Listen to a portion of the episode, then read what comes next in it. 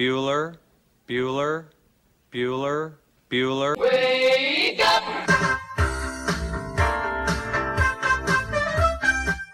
Good morning. Terry Wilson. He's going to throw. Conrad!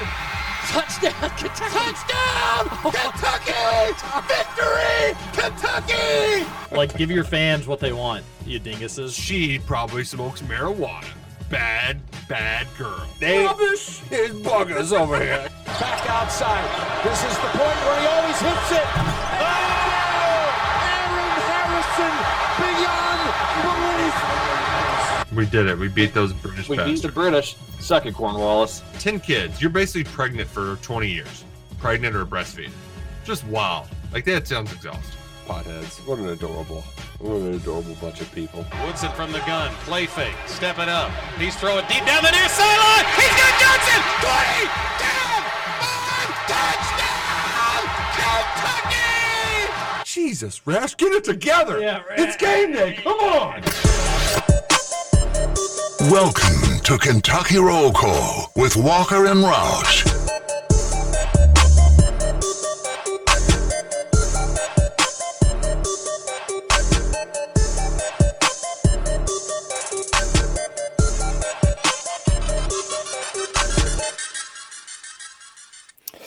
Hello, everybody. Happy Monday to you. January 15th. Thanks, Roush. Just one small request. And you even you even signed off on it. You were all in on it. Well, Scoots get did he just went like I'm like whoa whoa whoa I thought we did the little pointy finger thing. He just like a, mid coffee drink lays it on me. Scoots.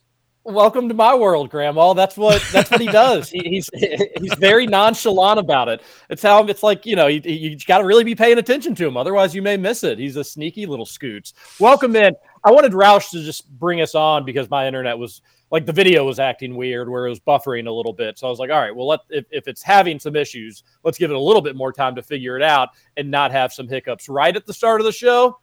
Hi- hiccup, hiccup, hiccup, hiccup. That's okay though. It's a Monday morning. It is absolutely freezing outside. Hopefully, I sound okay for you this morning. It is January 15th, 2024. It's Kentucky roll call. And what is it, like six degrees outside? I I was, we're in single digits. it was five when I left my house. So, yeah, very, very, very cold. Ooh, let's see what it is. So I did an extra day with the relatives in Ohio. It's negative three up here with a negative five degree wind chill. Very, very, very cold, very chilly. But you know what? Um, I think I, I think we might have the happiest um, person on radio. In radio? On on are we on radio? In it? On it? The sports talker, TJ Walker's Green Bay Packers just really just just they keep owning the Dallas Cowboys. You did it, TJ. You did it. We'll, we'll definitely get into NFL playoffs. It's going to be a huge Monday show. And woke up this morning thinking of two things Green Bay's blowout domination of the Dallas Cowboys and my neighborhood Thorntons. I love Thorntons. Can't get enough of it. There are the good news is they're everywhere in Louisville. So if I'm out on the road doing appraisals or whatever I'm up to running errands, it's nice that I know a Thorntons is going to be near me. Download that app and be a Refreshing Rewards member. You will save time and money at the pump, anywhere 5, 10, 15. Sometimes we'll throw in just a surprise 20 cents off sort of deal. You're going to want that Thorntons app. Roush, what's your favorite thing about Thorntons? Muted. You're muted, And I was muted. Scoots is muted, muted too. Gosh, We're having Uh, we're, we're uh, having a yeah. we're having a start. We're having We- a start to the show today. We're we're having to start. My apologies. Uh, I had the the kids started coughing last night. I was up like a lot. Um, so yeah. Uh, my favorite part of Thornton's, I like the the E88 gas where you just like boom, that's an extra five cents every time, no matter what, and then you get the extra fifteen or whatever off on the refreshing rewards app. Boom, coffee. Boom, donuts. Bam, lamb. Thank you, ma'am.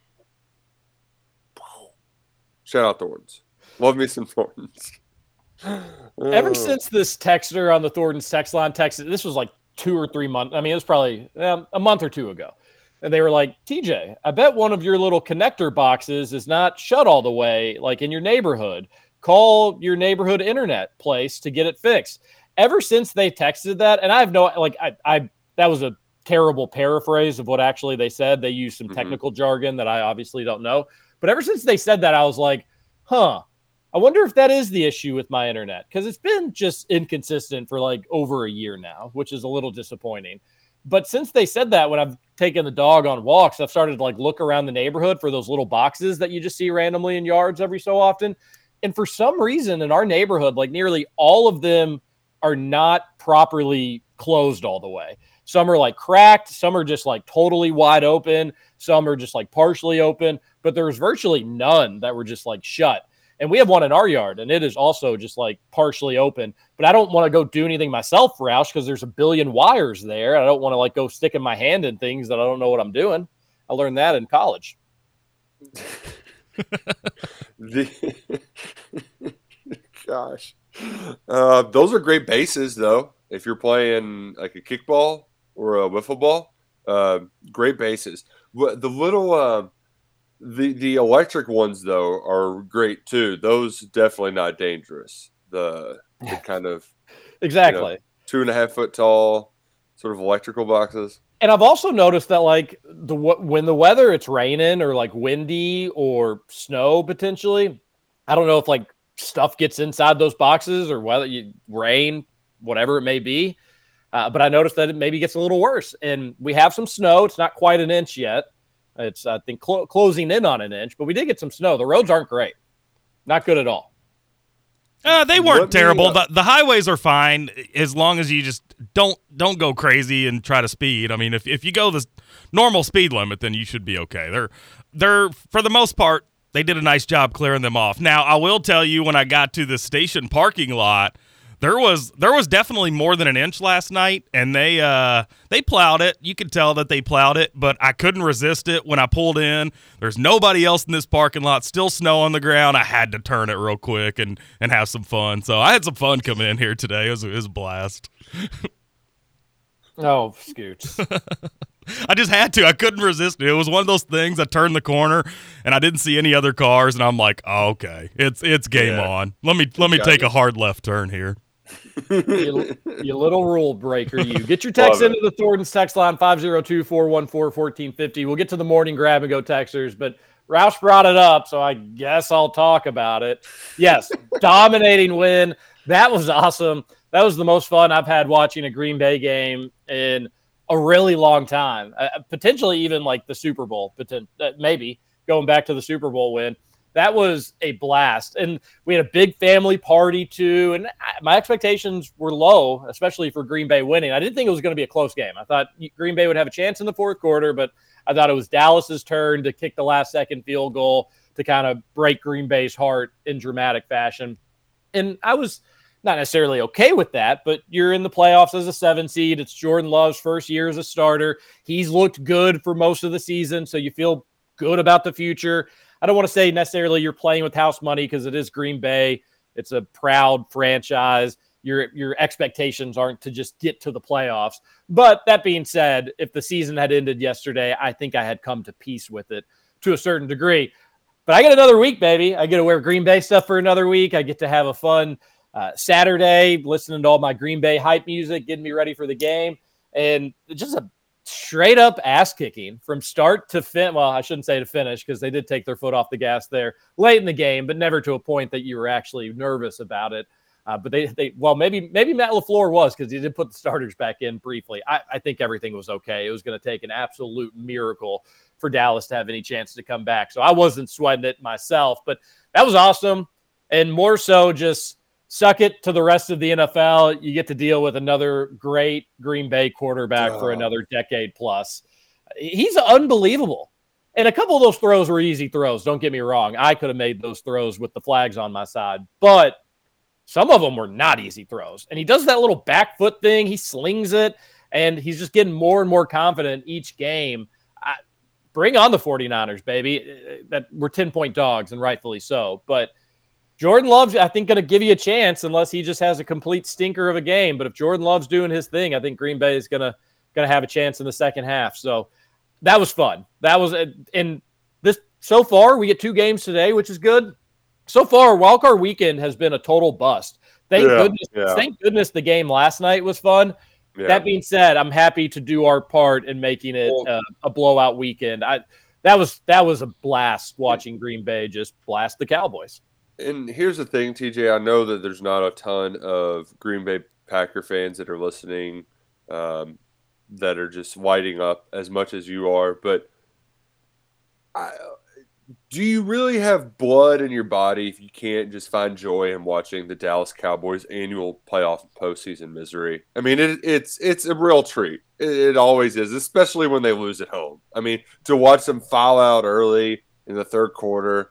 Um, I mean, the internet was just having having a ball with that football game. That was uh, that was that was a real treat, a real So- treat to watch it all unfold. Well, that, that's what I was going to ask you. Is that like I, I saw a ton of that, and I saw some memes of Billy Madison where they light the the poop on the dog, or they light the dog poop on the front porch, He called it and it said like the Dallas. it shows like the old man is the Dallas Cowboys, and then Adam Sandler and his friends in the bushes. It said like the rest of America, and it was them laughing and whatnot. Is that? But like the Packers aren't some cute little underdog. Like, but still, does the nation just default to hating Dallas? Because obviously, I was hating Dallas yesterday. I wanted them to lose, but was the rest of the country going all in, just enjoying it? Because uh, I, I usually Green Bay is like the nation likes making fun of them, understandably so. They're a, a- a huge fan base, but they defaulted to hating the Cowboys. I like hearing that. Yeah, I, I think the Cowboys, Scoots, it's probably the most hated fan base behind the Yankees. It would go Yankees, Cowboys, Lakers. I'd agree Um, with that. because, yeah, because like they just you, you- all of the national shows, everybody's forced to talk about them, um, and they just it's not. And and and, and the, the other part of it is too is, I mean, I don't. I don't think I remember when they were actually great. Their last title was in what, 95, 96? Like, I mean, I, I don't remember that. My first Super Bowl that I remember was actually the Favre one, uh, TJ. So I missed out on the technical glory years, and I'm 30 some odd years old. So the fact that they have this um, arrogance to them when they've sucked for so long is hilarious. Um, my my favorite stat about the Dallas Cowboys and their playoff success as of late. Uh, Nick Foles has more playoff wins than Dak Prescott and Tony Romo combined. Wow. Nick That's- Foles. That's embarrassing. That's horrible. Yeah, so the Cowboys, they haven't even been back to the NFC Championship game since 95. Oh, And that's the third longest drought in the NFL to, Yeah. to make it to a conference championship game. and and I when they showed the graphic and they had Washington and Detroit up there with the Cowboys, you it was it was shocking. Like that, you're just like, whoa, that that can't be true. There's no way. You know, we give Indiana a lot of grief, but that is significantly worse than IU's little run that they've been on. IU hasn't been, what, to an Elite Eight since 2001, 2002? Yep, that's about right. Yep. Suck it, That's Cowboys. wild for like the Indiana Hoosiers to go over 20 years without being able to win three tournament games in a season. That is wild to say out loud for a program like Indiana. Nearly a quarter of a century without just being Elite Eight is like if UK were to lose in the Elite Eight this year, Roush, we'd be ticked off. We'd be like, that is not good Yeah. enough. Like we needed to get back to a Final Four. IU makes it to Elite Eight. If if they celebrate the Watford shot in the manner that they do, goodness gracious, what are they going to do for that Elite Eight team? Oh, watch out, Mandatory- nets. No, no more manda- nets anywhere around. Mandatory tattoos for all citizens of Bloomington. But but that being said, the Cowboys is even worse. Uh, There are what 360 plus D1 basketball teams. There are you just think you'd luck into an NFC championship game in a span of even a longer stretch than the Cowboys coming up on 30 years. 30 years without making it to the NFC championship game. Sometimes Roush, that's all that's just winning one playoff game. If if you back in the day when the first two seeds would get the bye, you just need to win one playoff game and you'd be in the NFC championship game. Uh, I'm pretty it- sure it that's is- what happened when Romo fumbled the snap too on that PAT. I think that was divisional to go to the championship round. And I think the Des Cottick game was also divisional, if I'm not if I'm not Mhm. mistaken. But he didn't catch it because you know you got to complete got to complete the process of the catch. He didn't, unfortunately. But uh, I guess the only good news, Dallas, is like this has to be the end of Mike McCarthy. No, I would say so. Yeah. Yeah. I think Mike McCarthy's a fine coach, but like, look at his playoff struggles. That is not just a coincidence. I mean, this is what Mike McCarthy does. He a bunch of twelve win seasons that don't do anything in the playoffs. I like Um, the guy. I will always remember that Super Bowl very, very fondly. That was a blast of an evening. But he's just he's not he's not cut out for the big stage. That being said, credit to Matt LaFleur. Those offensive play calls were unbelievable. And more so, Joe Barry and this defense. What the hell has gotten into them? I'm I- not gonna ask too many questions about it. Just keep it up. TJ, I knew it was going to be a good night for your Packers when they did the Madden thing. You know, when we used to play Madden back in the day and we did the coin flip and we won the coin toss, we would receive every single time. So when Green Bay did that last night, I was like, ooh, I kind of like this. Being aggressive, that's like setting a tone in this game that they're going to get the ball first and go down and score. Not only did they do that, but they took over half the time of the first quarter off the clock in a scoring drive. I, that's when I knew I was like, okay, this this just feels like Green Bay's day. Very early Yeah, in that I- game.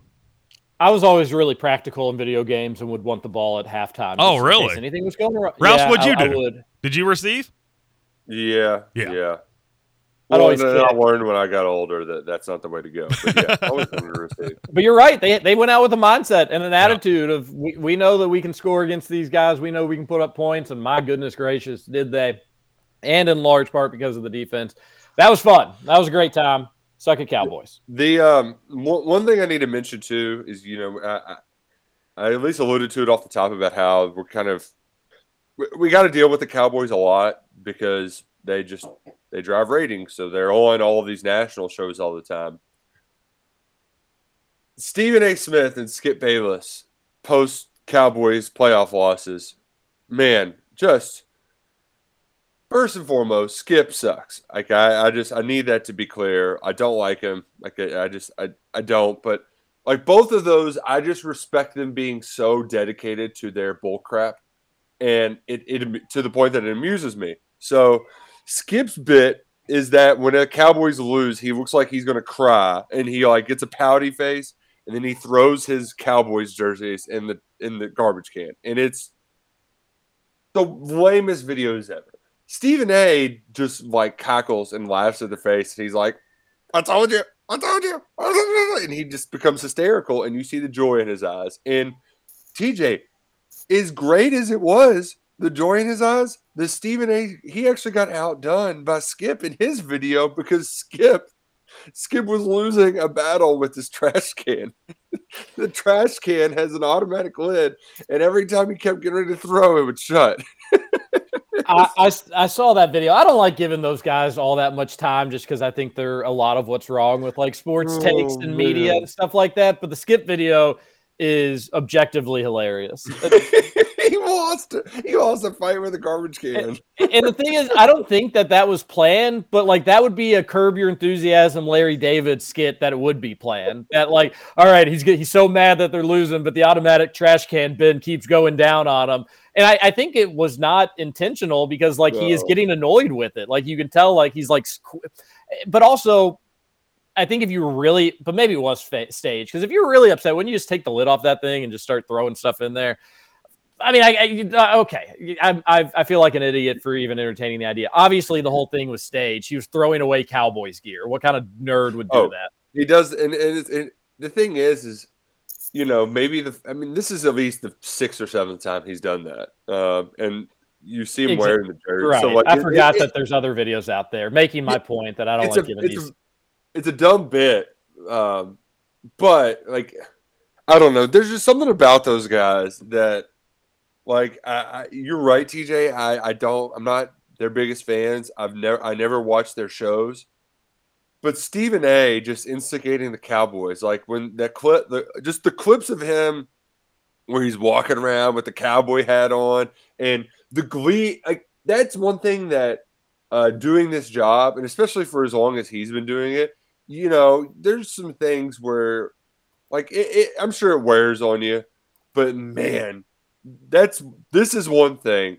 He he brings the effort, the enthusiasm, the energy. Every time the Cowboys lose, he just it's like oh so th- th- that's his why. That's why he goes on tv every day so he gets to have these moments to laugh at the cowboys and all of their fans. And i oh man it was it was it was a very funny very funny day on the internet. My only regret is not also betting the money line too. So shout out to aaron jones i think i said it on friday big game for the homecoming the utep grad what does he do three touchdowns 115 yards rushing uh i you know moving forward, you know, the Niners are kind of like uh, it's like putting the shoe on the other foot for you guys. But Oh yeah, dude, hey, you're you're well ahead of schedule. Um, you just you just got to appreciate where you are. That in a rebuilding year, you're in the divisional round. You know, like that. That well, well said. I, I agree. I agree with everything you just said there, and and I was going to bring that up. That like for as much as Green Bay owns Dallas, and we're the Cowboys' worst nightmare when it comes to seeing us on the schedule in the playoffs it is very similar with the 49ers in Green Bay. Like they they own us in the playoffs. We we have some some scars from these guys and they're just probably the most talented, well-rounded roster in the NFL. Lamar Jackson's having the best season and he's been the best player in the NFL this season, but the 49ers are the most well-rounded team. This the good news is the uh, real quick rush, but the good news is is and again, my expectations I think will be for Green Bay to have a chance in the second half and we'll just see which way the ball bounces, but if you beat the 49ers, though, isn't the expectation like, all right, like, go ahead and win this thing? You, like, if you can win in Dallas and blow them out, and you can win in San Francisco, you could go win in Detroit. You could go win in Philadelphia. You could win in Tampa Bay, which I doubt that would be the case. And then, hell, two weeks to prepare for the Super Bowl. Who'd ever be coming out of the AFC? Who knows? If Jordan Love keeps it up at this level, you're kind of taking on like, we'll go slay Goliath mindset. And again, if you lose, you're right, Roush. You can just look at it as, well, that was fun. You're ahead of schedule. I can't wait to see what next year brings. But if you beat the 49ers, it's going to go from like the plucky underdog, which you are, to like, well, if you can beat both those teams, you can beat anybody else in the field. I may the, dream big dreams, is what I'm saying. I may dream right. well, big dreams. And and you know what? Ha- have a little hope. You watch your team perform well. But I do feel like this is the kind of like if the Niners don't win this year, you know, like but I mean they they've had, they've been very they've been knocking on that door forever. They, I feel like the, the time is definitely now. Let's uh, knock on the door of the morning grab and go texters on the Thornton's text line. John, thanks for joining the post game show I did on on X John on on Saturday. John here. Good morning, everyone. Wow, congrats, TJ. The pack win and really got a hold of the Cowboys. It sucks that the Cats lost, but we'll bounce back. The one bright spot is after win or loss is a cool show put on by TJ. Wow, look at that. Thank you. You can just let your feelings go and get your words out or just chill and listen. We'll got to go talk to you later. Yeah, I'm doing the Dash Clips post game show on X. Dash Clips nice enough to asked me to do it. I was like, sure. Why why the heck not? I'd love to do it on the on the Big X, but we've got so much local programming. It's kind of tough to fit in a post game show when you're running every local game, and which is awesome. That's why I love Big X Sports Radio. Uh, but thank you, John, for saying that. That was fun. We're going to talk about the UK basketball game probably yep. next segment. Another texter says, "I was just going to say it is kind of cool to like it, people are much uh, when you're doing a space. People are much more anxious to to hop on and talk than to call in for whatever reason. Um, but it's the post game show of the hearing from people. It's the post game show of the future.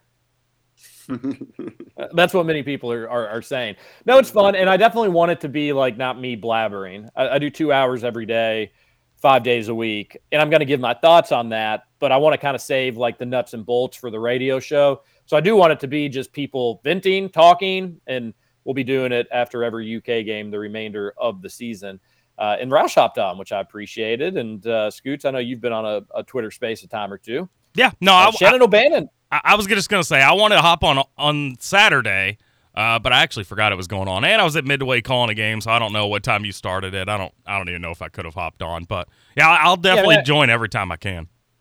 Yeah, well, thank you. Uh, I appreciate that. Shannon O'Bannon says, Good morning, gentlemen. Got about 10 inches of snow over the weekend, and it was negative 20 yesterday. Stay warm out there. Go Tampa Bay Bucks. Uh, well, that sounds that sounds bad, Shannon O'Bannon. It, it, does. It does. Stay safe out there, Shannon. When I saw um, AJ Brown was out, I immediately hopped on the Bucks and did a little money on Sprinkle. Um, I know What's going on with the weather in this country? It's like pretty much everywhere. It's just like cold, not good. You There see the was- videos of people trying to get to Kansas City, like that Dolphins fan trying to get to Kansas City. Did either one of you all see that? Mm-mm. It was like an apocalypse video. I don't know if I saw it on TikTok or Twitter or where I saw it, but eh, and like part of like the video is just like him acting really stressed out and screaming. But like it really was a stressful situation. I don't blame him for screaming. Eh, like he'd be driving, just going on the highway, like probably 25 miles an hour, and every probably 15 seconds they'd be filming like another car just in the middle of the road or another car that had gotten stuck off the side of the road or just all it was i mean dozens and dozens and dozens of stranded motorists. That just sounds like one of the worst nightmares that you could have being a stranded motorist in a terrible weather situation i mean specifically snow. Like you know your car battery's got so much time but like do you have blankets in your car? Are you warm enough? How do where are you going to go? What if you're miles from the nearest exit that sounds horrible uh, but that being said, stay safe, everybody. Even in Louisville, again, Scoots said the highways are mostly okay as long as you take your time and drive safely. But I bet there's some nasty back roads out there, so so be safe. I I could. It seems like it's everywhere though, like across the Midwest.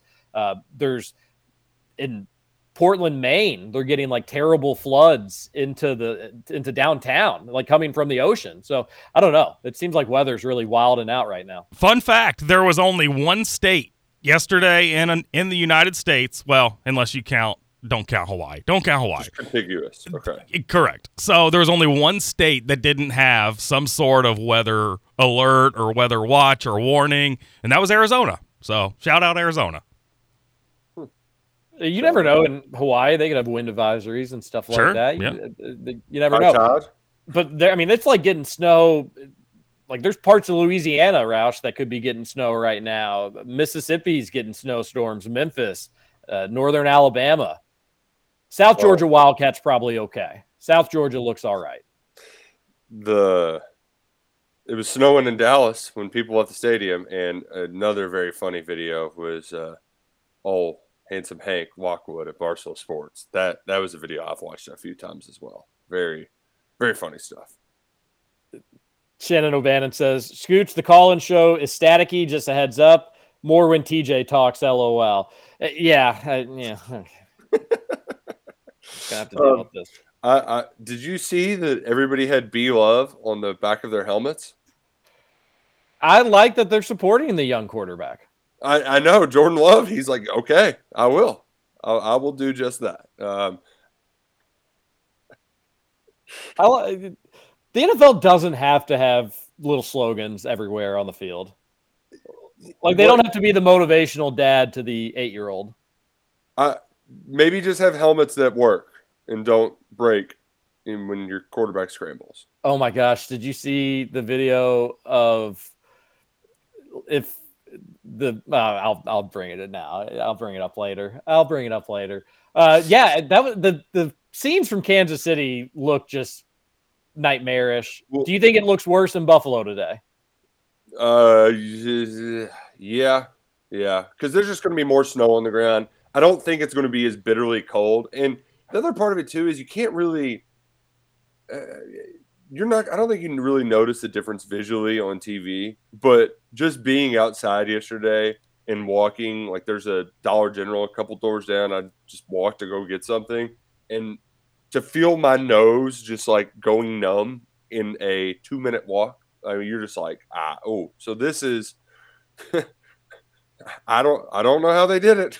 I really don't know how they did it because, man, I mean, helmets were breaking. It was that, it was that brittly cold out.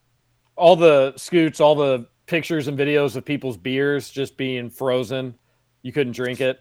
People, it was like beer slushy. People were having like take bites out of their beers to be able to to consume them. Fourth coldest game in NFL history, I think. And there were half the players on the field not wearing sleeves. I, it's unbelievable. Like how how? Yeah, I mean, because they- you got to think about it. Like, on. Um, they got jackets on the sideline, and it's like they got all the heaters, so they take the jackets off once they go into the game. They got you know, so it's not, and they're moving around. So really, they're only it's just a couple minutes at a time that they got to tolerate it. Yeah, but I mean, I, I walked out of work yesterday. It was, I guess, like 15 degrees, and it took my breath away. I was like, how how can we be out playing football in 35 degrees less than this? Oh, and not wearing sleeves. Just that seems Take ignorant. Scoot's breath away. Ooh. Uh, Texter says LMAO. It's mis. Oh, that's just Shannon and, and Shannon O'Bannon and Scoots are just having a full long conversation on the Thornton's text line. My bad. I don't mean to read your all's personal replies to one another. Let's take our first break. We'll come back. Not the Saturday we were looking for. No, No. ifs, ands, or buts about it. There's a lot of takes to be had about it. We'll talk about it. We'll need to talk about whatever the heck's going on with UK football because it definitely seems like something is going on. And we'll get to the Thornton's text line as well. It's going to be a jam packed Monday KRC. Don't go anywhere. Roll call continues. Oh,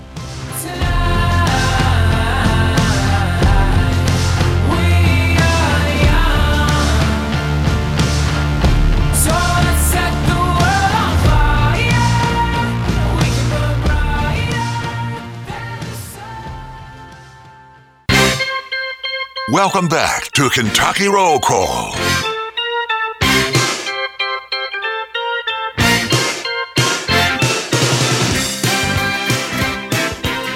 Welcome back, Kentucky Roll Call here on Big X Sports Radio, 96.1 FM, 1450 AM. TJ Walker, Nick Roush, Justin Kalen on your chilly, cold Monday morning. Winter is here. The the mild winters we had of years past, they're gone and dead. And now it's nothing but just the super duper cold. And that's that's okay. We'll get through it. As Andy Beshear says, we'll get through it together. State of emergency in Kentucky. Funny that guy calling a state of emergency. He, he loves calling state of emergencies. Only kidding. This one is absolutely valid. It's pretty nasty. Is there. it? So be safe. Like across the state, yeah. And you got to like you. There, I mean, there's a lot you're of outside. roads that don't get treated, and and there's yeah, there's people that don't have home scoots. Like you know, we need to. Those people can't be outside. Uh, we got to make sure if you're outside, you're just not going to make it, which is the sad reality. So that's how cold. Like they're dangerous. It's dangerous weather. Beshear is absolutely right to be calling a state of emergency. It's horrible. Yeah, I guess I guess because of th- of the of the cold. I was thinking more from a snow side of things. I was like, ah. I mean, what the lower part of the state got? What maybe three, four inches. Well, But the cold, if you- it is cold. if you You lose, uh, if you lose any electricity too, like Mhm. you're you're toast. Yeah. So, um, Be safe. Call on your neighbor if you need them. Mm-hmm. and uh, maybe stop by Salsaritas. You can warm up there. They got plenty of hot and spicy salsa that'll that'll warm up your day, get you going in the right direction. I know a lot of folks are off of work today uh, for the holiday, MLK Day. So celebrate with Salsaritas. Get some wildly addictive chips. They're great. They got two locations. And uh, as Scoots told you last week, if you got that app, they're going to reward you with free chips, free salsa, free tacos, all sorts of give backs. Just download that app before you go to either one of their two convenient locations. Middletown, you don't even have to get out of your car. Just go through the drive through. It's easy peasy lemon squeezy whenever you stop by Salsaritas today. Unfortunately, it wasn't easy peasy for the Cats uh, at Texas A&M. Um, it's it's almost like we saw this coming, TJ, before the game when people were talking about, well, actually, Kentucky opponents don't shoot out of their mind against Kentucky, and then A&M went bananas from behind the three point line. They had scored 55 points in their each of their first two SEC games, I believe, and or they were averaging 55 points uh, uh, for the season, I might say. Um, and then they had what 40 at halftime. Like it's like, yeah, of of course A and M went off, but similar to Florida, TJ, I was I remained pretty confident. I was like that that's their best swing at it. Kentucky's going to stay hot. They're gonna they're gonna find a way here. The Cats got up hot. They went up by five or seven around the 13 minute mark, and I was like, okay, here's where Kentucky puts their foot on the gas. They turn this into a buffer zone game, and they they come away with a win. But instead, uh, A and M left the door open, and Kentucky just never took advantage of it um, before it went down to the wire there. And uh, Cats ultimately lost in overtime.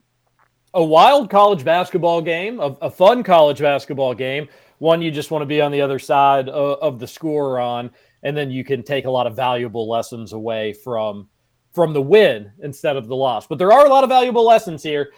Yeah, that, I, I picked A and M to win. Uh, obviously, they they were favorites going into the game, as it turned out. But I, I thought that this was a possibility.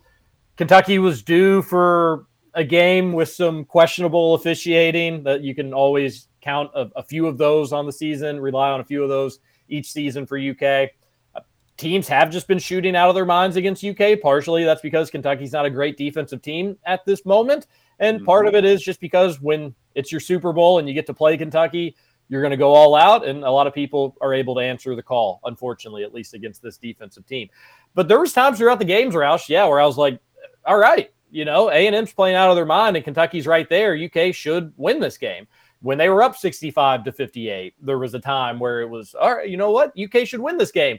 They force a bad shot from A&M, may have the ball with a chance to go up 10 potentially. Nope, A&M gets the offensive rebound. They make two passes.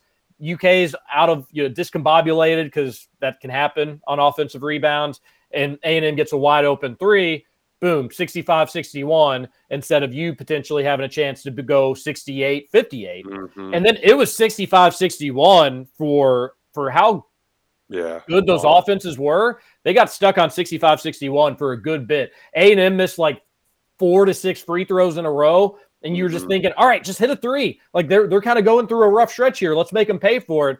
And unfortunately kentucky couldn't do anything on the other end. That led to a 14 to 6 a&m run and i won't say the rest was history because kentucky had plenty of chances after that the rest was not history there's a lot more to discuss about that game but that kind of felt like eh, that was your chance that was your moment to really take it and run with it instead of knowing that it could come down to some late shenanigans You you were correct that that they were stuck on that score for almost an entire media timeout. Um, that happened like at the 12 minute mark. It wasn't another bucket until 9:20 on the clock. And another thing that's noteworthy is right before that, Reeves hit a layup with 12:43 on the clock. He had 22 points. Did not make another shot after that. I don't. That that that was weird. Like I, I don't want to make some sort of like sweeping take about Antonio, but like he was playing really well, and then he just uh, wasn't there down the stretch. And I don't know if some of it was not playing him because of defense, um, but you, ha, the thing about lineups, Roush, is between Dillingham, Wagner, Reeves, and Sheppard, one's going to have to be on the bench. well, I, I'm more so putting the onus like Reeves, go score. Like we we needed you. Oh, yeah, I agree Yeah, with you. yeah. And, and I, I think if I, I think you're maybe alluding to like, did pressure get to him or something along those lines? And something got to him because how great has he been at that little floater shot all season? Yeah. That's something he's added to his arsenal. He's just been better around the rim and in the paint altogether. He's really taken strides there. I don't remember the exact moment in the game now because I've talked a lot about it and now it's been a few days, but he it was an important situation late in the game or maybe even overtime where he makes a move. He's wide open in the paint. There's nobody even anywhere near him. And instead, he just tries to go a little bit further and, and, and gets a little bit greedy and tries to get an easy layup and ends up getting blocked. And UK doesn't get any points from it. Where it's just like, Reeves, you know that that's your money shot right there from three, four feet, that little Mhm. floater. He didn't take it. And I do think not so much with Reeves, but I, I, I've I've grown on this take. It was a bad Tre Mitchell game. If you get a Oh, better, so you- bad. I mean, if you just get like a below average Tre Mitchell game, you probably win somewhat. I mean, and if you get a good Tre Mitchell game, then you win easily. But I think for Tre Mitchell, and I and I'll I'll make excuses for this dude because I love Tre Mitchell. He is one of Kentucky's most important players, and I think you kind of saw what can happen when he doesn't have a good game. I- think he's missing Adou. I think he's getting tired, Roush. He's an old Yeah. man. Mhm. He's played a lot of college basketball. He's having to play a ton of minutes this season. And I think Adou being out is really starting to impact him. I think both physically, he's eh, eh you're seeing him kind of miss some shots badly. I think that's because of tired legs. And then Yep. mentally, you know, he had a couple of just silly mistakes that we haven't seen him do all season. So Like the he- pass down court. yeah, that was Like, what- horrible. Yeah, I don't, I don't know what he was doing there, but three of thirteen, missed a free throw. Like it, you that Yep. Uh, the free throws just period too. Like Reed Sheppard missing free throws. Um, I know he hit the ones that mattered at the end that sent it into overtime, but Kentucky shot sixty one percent from the line. Like make a couple more free throws, you win that game in regulation. I mean, And then, that- of course, the idiotic goaltending call. well, I, I just I don't. First off, when did they, they? You you used to not be able to review goaltending. Period. I don't know when that changed at all because they reviewed the one and it was the right call that A and M committed offensive goaltending, but you used to not be able to review it. Period. Man, I thought for sure they were going to reverse that on A and M when they were reviewing it. The, uh, the a buddy I was hanging out with, he was like, "I think that's not goaltending." I was like, "How would it not be?" It's like the, the ball is On on, the the rim. rim. You Yeah. just you- uh, and now if they want to change that rule and go like European, then I think that's a conversation to be had. But regardless, I was worried they were going to do that. Yeah, that's horrible. I didn't know that they could do that. The- Mhm. I think the commentators mentioned it briefly. They were like, "Now they'll they'll review that at the next time out." And I was thinking to myself, like, they'll they'll maybe take away two points and and what will they give UK the ball back when they do that? Will, how- will they go back in time and replay that situation? It didn't make sense when the commentator said it, but I guess that is a rule. But it's a very very bad rule that that is taking the play out of the players. That's that's horrible. And it's it's different if it's a three, like if you're checking to see if his foot was on the line, and you just take a point off the board because they're still getting two there. But also, they stop the game all the time to check if it's a three or a two, and then they take a point off the board. I know that college basketball has too much stoppages, but if you thought that that might be the case, just stop the game real quick right then and there. Like, I don't, I don't. and taking away two points from UK. And I think they would have scored if they just let that play go on, uh, or if they had stopped and, and let UK throw the ball in from out of bounds, maybe UK would have gotten three points potentially. But when a game goes to overtime and the officials take two points away from you, hmm it makes you think, Roush. It Yeah. Makes you wonder, hmm, could have really used those two points. Now, the whole formula of the game could have been different, of course, but it, that goes without saying. I'll say it anyways. That hurt.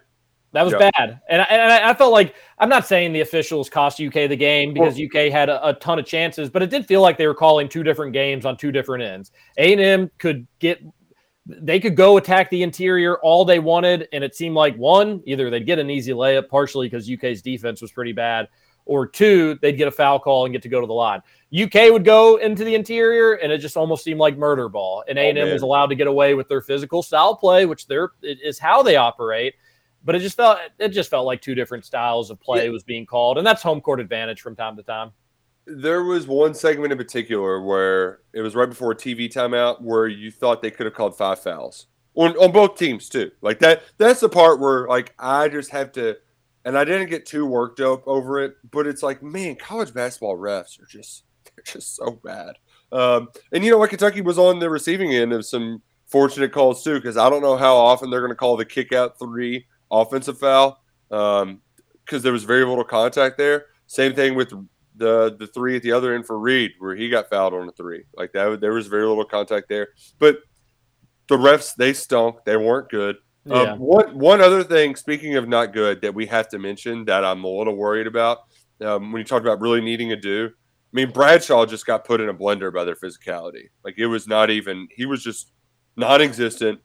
And the worst part was is Cal needed to put him back in the game in the second half because Ugo was just gas, but he had no like, dude, you are seven foot four. Stop bending your arms over to block shots for six foot four guys. Like, just stop it. They call the foul every time. Just put your arms straight up. It's going to be a foul every time. You have three fouls.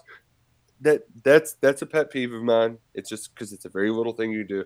But I I'm I'm a little worried that not to say the jury's going to be out for him, but he initially handled physicality well inside.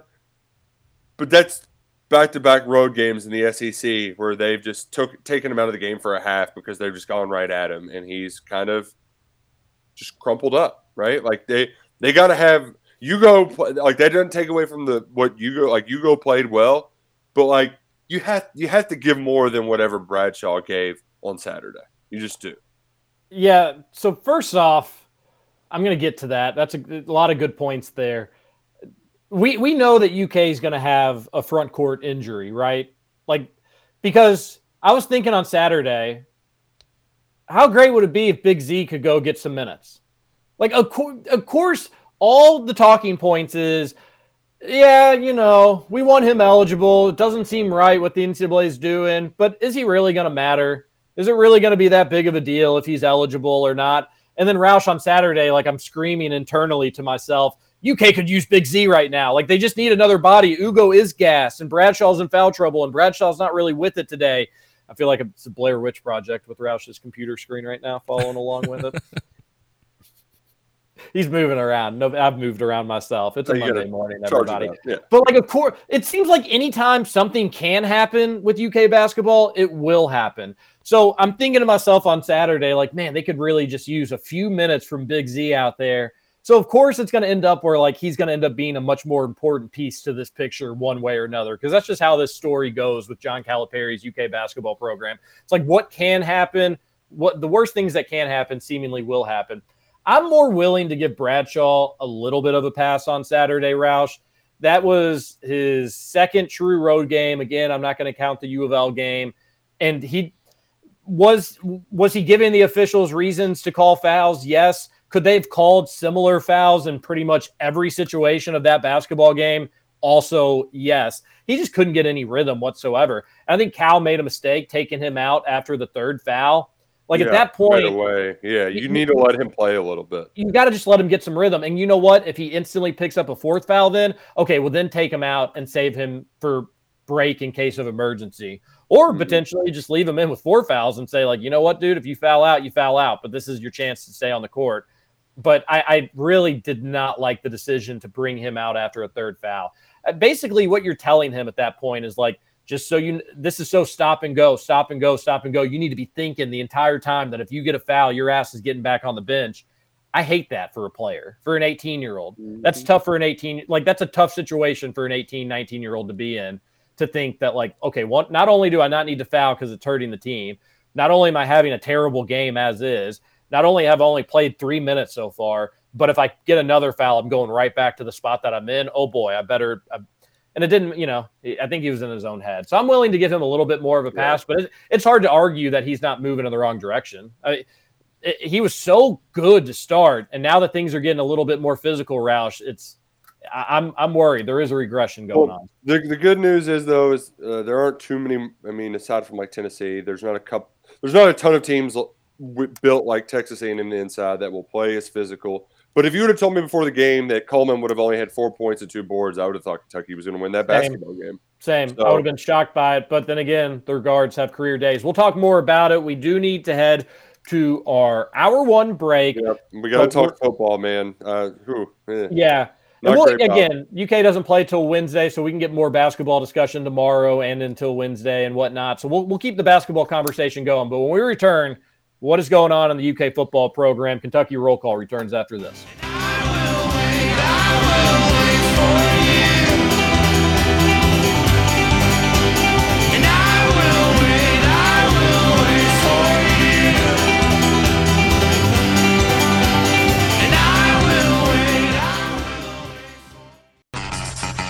Over? You say over? I ain't heard no bad thing. Welcome back for hour two of Kentucky Roll Call Nothing is over until we decide it is. with Walker and Roush. We're just getting started, bro.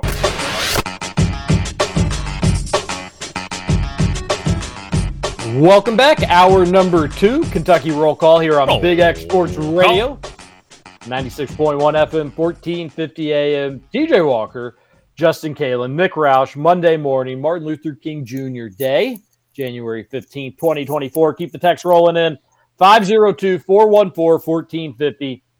Shady Rays, a company that started right here in Kentucky, the best polarized sunglasses in the world.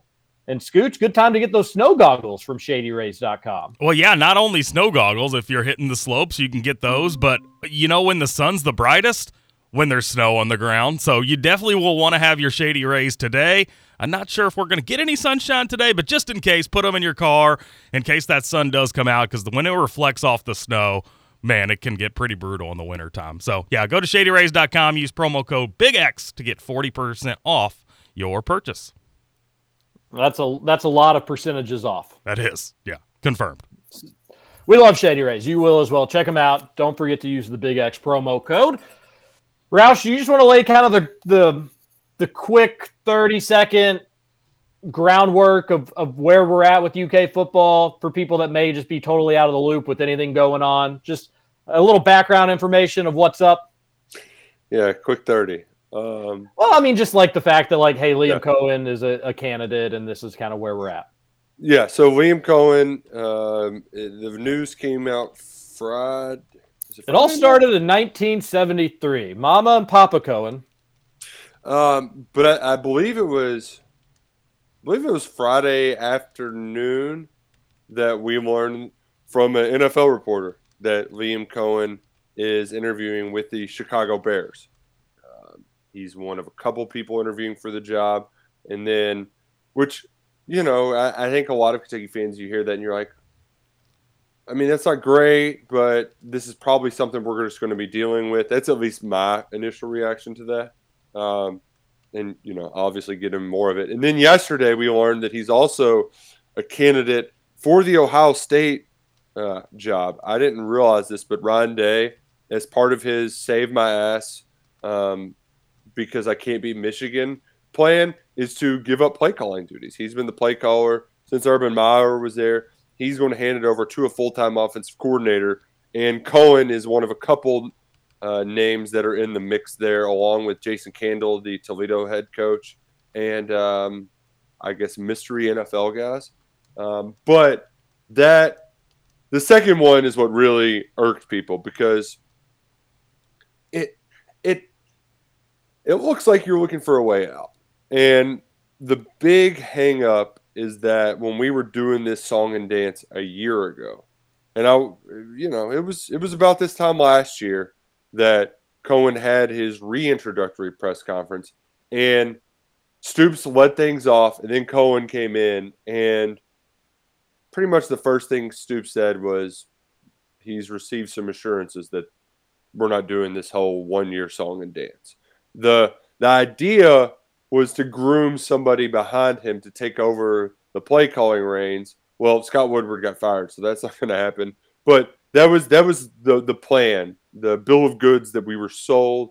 Coen wanted to put roots down. He's paid almost two million bucks a year to do it, um, and now, and hell, even the buyouts a, a lot more pricey um, for these first two years than it is for year three. So now it's like, oh, so were you putting roots in, or now, now you're looking elsewhere? And I think that's where a lot of the frustration comes from Kentucky fans, particularly after dealing with the Stoops A and M stuff. And I think the big, the biggest picture question is TJ is like, why does it feel like everybody's trying to get out of here right now? That's where I think Kentucky fans are, where their frustrations are, um, and especially just the worry that if Coen does get one of these jobs, they're they're up Upper Creek without a paddle again because this is a terrible time to be looking for a play caller, uh, a, a, quality play caller. Um, you, you thought the roster's in the right place, and then if this happens, you're just well, well, now what? Now what? So um, they're they're in a weird spot right now. There's no doubt about it. Yeah, it, it's it's not really fun. It hasn't been the most fun for UK football, and we uh, uh, have appreciated everything Mark Stoops has done. I think that we make anybody that's listening to this radio show for any extended period of time, I think would know that. But some of this stuff just gets really old fast, Roush. Yeah, yeah. And I made the point uh, on our board too that, you know, off-season moves happen. Coaches interview for other jobs frequently. This this, this stuff happen. It's happened before. It's going to happen again.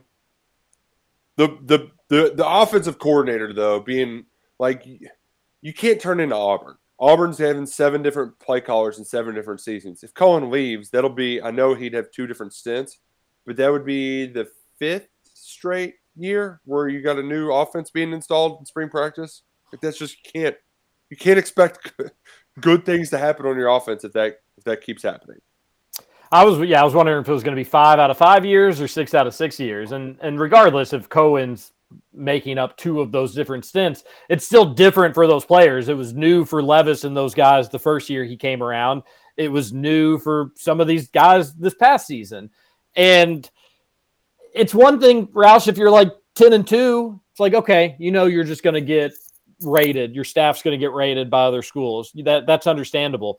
Kentucky's going seven and five you know, it's not like they're right, they've had right. they've had back to back like dream seasons. It's it seems like we're maybe taking a step in the wrong direction, and then you find out that your head coach nearly leaves after like one of two highlight moments on the entire season, And then if not for like a Lane Kiff or a, a Greg Schiano, excuse me, Mike Elko, he probably is the A&M coach. And I can't help but think, Roush, that probably would have just been best for UK football had Mark Stoops taken that job. I mean, I kind of, I kind of asked that question after it happened. Like, is there going to be a better out? Is there going to be a better time for a reset? Um, but we're here you got Summerall, you, you know, you you you get a shot in the arm with the program, some fresh blood, somebody that maybe is a little bit hungrier than Stoops, and I, and I think that was the big question we said when. All right, hey, you know what? We're not mad that he's coming back. Nobody's mad that he's coming back. I'm happy to have him back if he's fully committed. But that's the question: is like, how committed is he? How hungry is he? And when your offensive coordinator's flirting with pretty much any other job that he can take, that's that's not a step in the right direction. I love the Dean Hood hire. That was, you know, that's nice to get more adults back in the room within the football program. But the stuff with the offensive coordinator, Roush, is it can't be understated. And if Coen leaves, like sound the alarms. That is terrible news for UK unless they can pull a rabbit out of their hat with who they replace him with. But Mark Stoops has an offensive coordinator stink to him. Offensive coordinators probably don't want to come work for this dude. And it probably gets to a point, Roush, where offensive coordinators may talk to one another. And it seems like it's it's out there from a few different people. People that, and it's obviously Coen or Coen's people talking to people.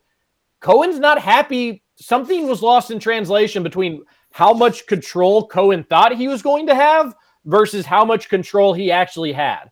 And that is a Mark Stoops issue. Dude, you are not a good offensive coach, Mark Stoops. You're just not. And anytime we feel like your fingerprints are on something offensively, we don't like what we see. But when things look a little bit of a different style and UK's kind of whipping it around and playing fast, fans like it and you seemingly don't. Get away from the offense. Enough is enough. And if that means that you need to like go beg Coen to stay and tell him, I promise you the offense is yours. I'm going to stay completely away from it, then that's what you need to do. No chance well, in France he'd ever do that, Roush. But here's, it, are you, here's the other thing, though. You think Here, that's an actual the, issue that, like, if, you know, if it is, then Coen needs to remember who his boss is. Like, uh, the the other part of this equation that's being talked about on the street is that he doesn't like the personnel. There, there's personnel issues and there's discipline problems. I mean, that's like the hot dog guy suit, right? Like those guys that are there, you recruited them two years ago. You know, you're the guy who's bringing them there. You're the one who's force feeding Barion Brown on go balls, right? Like, I don't.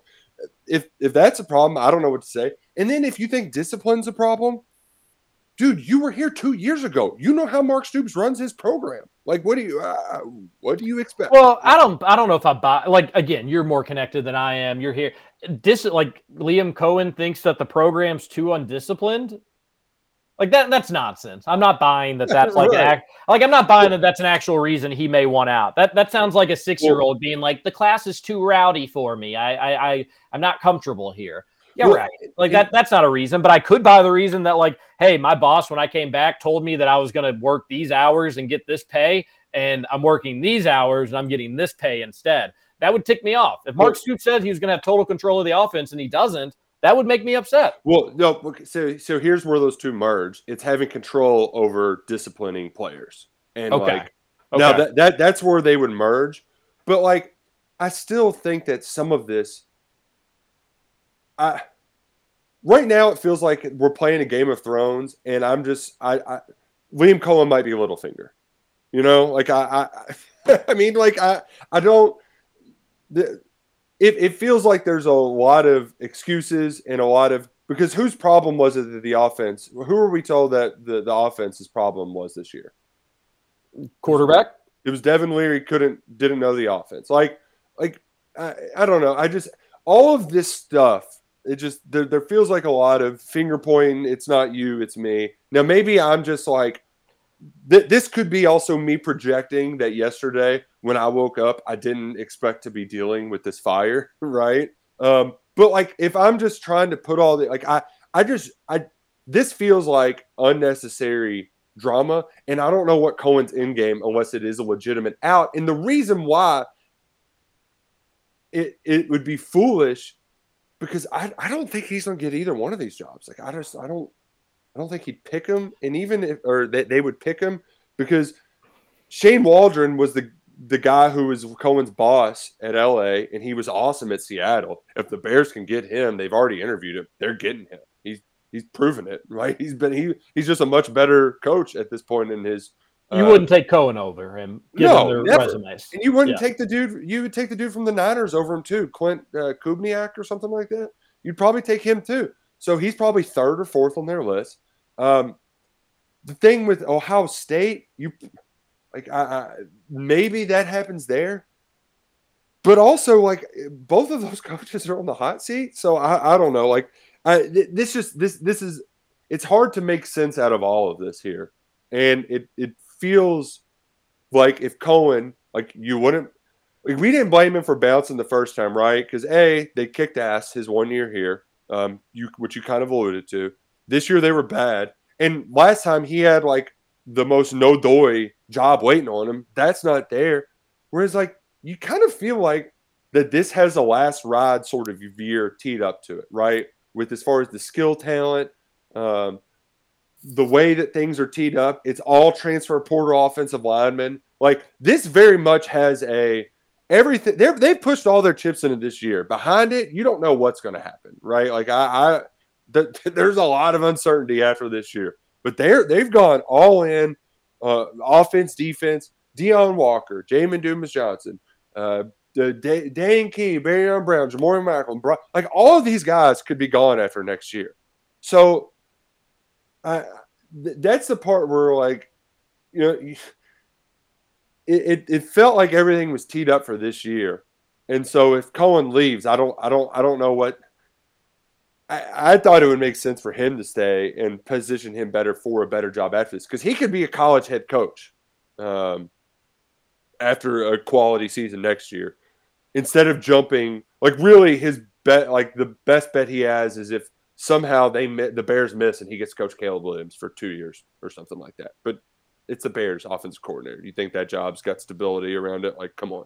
So, I a lot of this, TJ, I understand the frustrations because there's not a lot of things that really make sense here, and and if it doesn't work out for Kentucky, then they're kind of screwed because everything it really does feel like it's teed up for this year.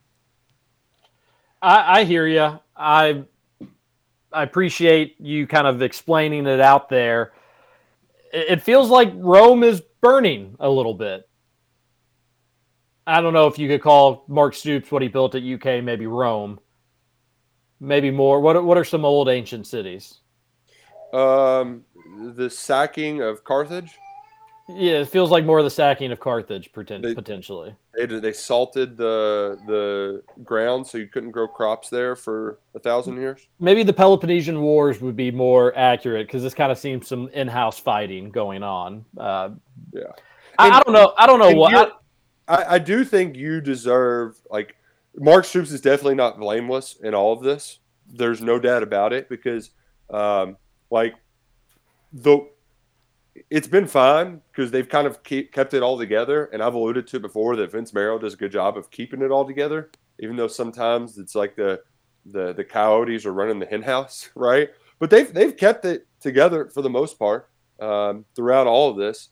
Um, but things are starting to boil over. So Mark Stoops isn't blameless. But I also think like there was a lot of people trying to be like, as soon as he went for that A and M job, it's like, dude, if Coen decided he wanted to leave after Stoops interviewed for A and M, he these coaches know how this business works. Coen moved like once a year for like eight years. Like that, this isn't.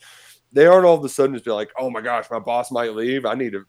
I I, I don't think that A and M job is the epicenter of all of these problems. I think it's just one of the many many red flags that continues to pop up around this program.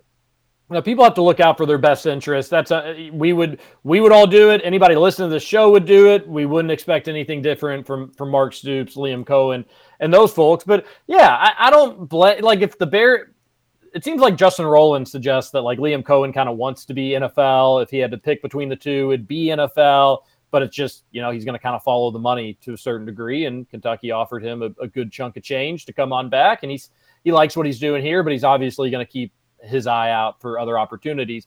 Nobody can really fault them for that, and especially not Coen because your head coach just did it a month and a half ago. Uh, He did the exact same thing and nearly even took the job. So I'm not blaming Coen for potentially looking around, but I'm blaming everybody involved for it going into Monday morning and us not having some a, con- a conclusion here. Like we need Coen announcing that he's coming back, or we need him announcing that he's leaving. It really feels like Kentucky's in limbo. And Roush, it's my biggest thing with this is not people looking out for themselves. I understand that that's going to happen. It's that Coen handpicked UK's quarterback for this season. If Yeah. he's not the coach here, that is incredibly unfair to the next OC. It's not good for Brock.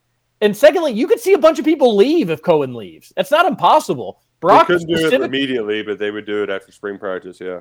and, and Brock, he specifically, it may have been his dad, specifically said, like, yeah, Coen's offense is why we picked Kentucky. That's Yep. why we wanted to be there. And I'm sure NIL played a factor in it. I'm sure that NIL money, hopefully, did they sign any contracts? Is the ink still dry on those contracts? But or wet, I should say. Is has it dried? I should say. I that that's my biggest concern is that you're going to get a guy maybe leaving who just kind of handpicked what he wants his offense to look like for this upcoming season, and that doesn't mean that next guy is to that's to fit his style or his system or be guys that he meshes with, and we know how important quarterback play is. Roush Devin Leary was okay. Guess what Kentucky football was this season? Okay. You're going to kind of follow what your quarterback does we need Brock to be really good. If he's really good, I bet the rest of the team is probably going to be really good. So, and I, I want to throw this out there because I don't, I, I don't think that this, I don't think this is the case, but I also think it's worth mentioning. Did Liam, does he feel like Brock really isn't it? Did, you know, I liked his tape. It was limited tape. I like his measurables. I liked what the other people I talked to and what they had to say about him. But man, once I actually got to see him throw and, and go through workouts, ugh, maybe I made a mistake here. Maybe I want out. I don't think that's the case, but like that also worries me a little bit. You should be excited about this offense for this upcoming season, and instead you're seemingly looking for any way out possible. Yeah, I, and then that's probably you know that's probably not it. But like also we don't know. We're it is this is just very bizarre. Like we, we it's clear we did not see this coming. And the thing I do worry though, TJ, is that it is going to draw out because NFL processes they take a while. They're very formal about them. Um, it, it's not it's not like uh, college football where things are just and then wham bam slam thank you ma'am. Um, but yeah, so I I don't I don't know how long we're going to have to wait through all of this, and I also don't know like Every second we wait is the second too long and like an inappropriate amount of time. right. I mean, Because, like, you know, what do you- because if it, if it's if you get the wrong answer, you need to know as soon as possible because Yes. the the list of candidates out there isn't very long, isn't very like, hey, this guy would. The the Venn diagram of this guy would probably be good, and this guy would probably come to Kentucky. It's very small, so um, yeah, this is this is tough. The timing of this whole thing feels weird, right? I, I just I don't remember middle of January in years past having discussions like this. and that's why Kentucky would be screwed um, if they if it happened for the second time um, in his or yeah second time did- in three years When did he leave to go to the Rams in 2022? February. Yeah, like this timing sucks. And on the flip side, we also remember, even though it was like locked up, Roush, UK had to wait till the Rams season was over for like official confirmation. Kentucky has bent over backwards for this dude. The least he can do, and we're going to be understanding of looking at other options, and everybody wants to follow the money. I understand all that. But Kentucky has been more than accommodating for Liam Coen. The least he can do is get us out of limbo. And you may say, well, TJ, how do you know? Like, what if you know, maybe he interviewed for these jobs and already told Stoops that like it's not going to happen and he'll be at UK? Then announce it. You have people that are much more in the know talking about how delicate this situation is. It's real. This is real. And if he were to leave, it's going to be, it's going to be bad. Okay. Yeah, yeah. So hope, hopefully we get some clarity soon. Um, it's just I, I'm I'm I, I'm It's got to be today. the, the We got to hear something today. of, of dread though is uh is overwhelming right now. Like because it's like what what what what surprising disaster is going to befall Kentucky next month? And here's the deal: like, there's only one option if, in my opinion, if Coen does leave. If Coen leaves, I think you're just kind of. I think the odds are the Vegas odds would suggest that you are screwed. Um, that would be, I think, the heavy favorite in Vegas.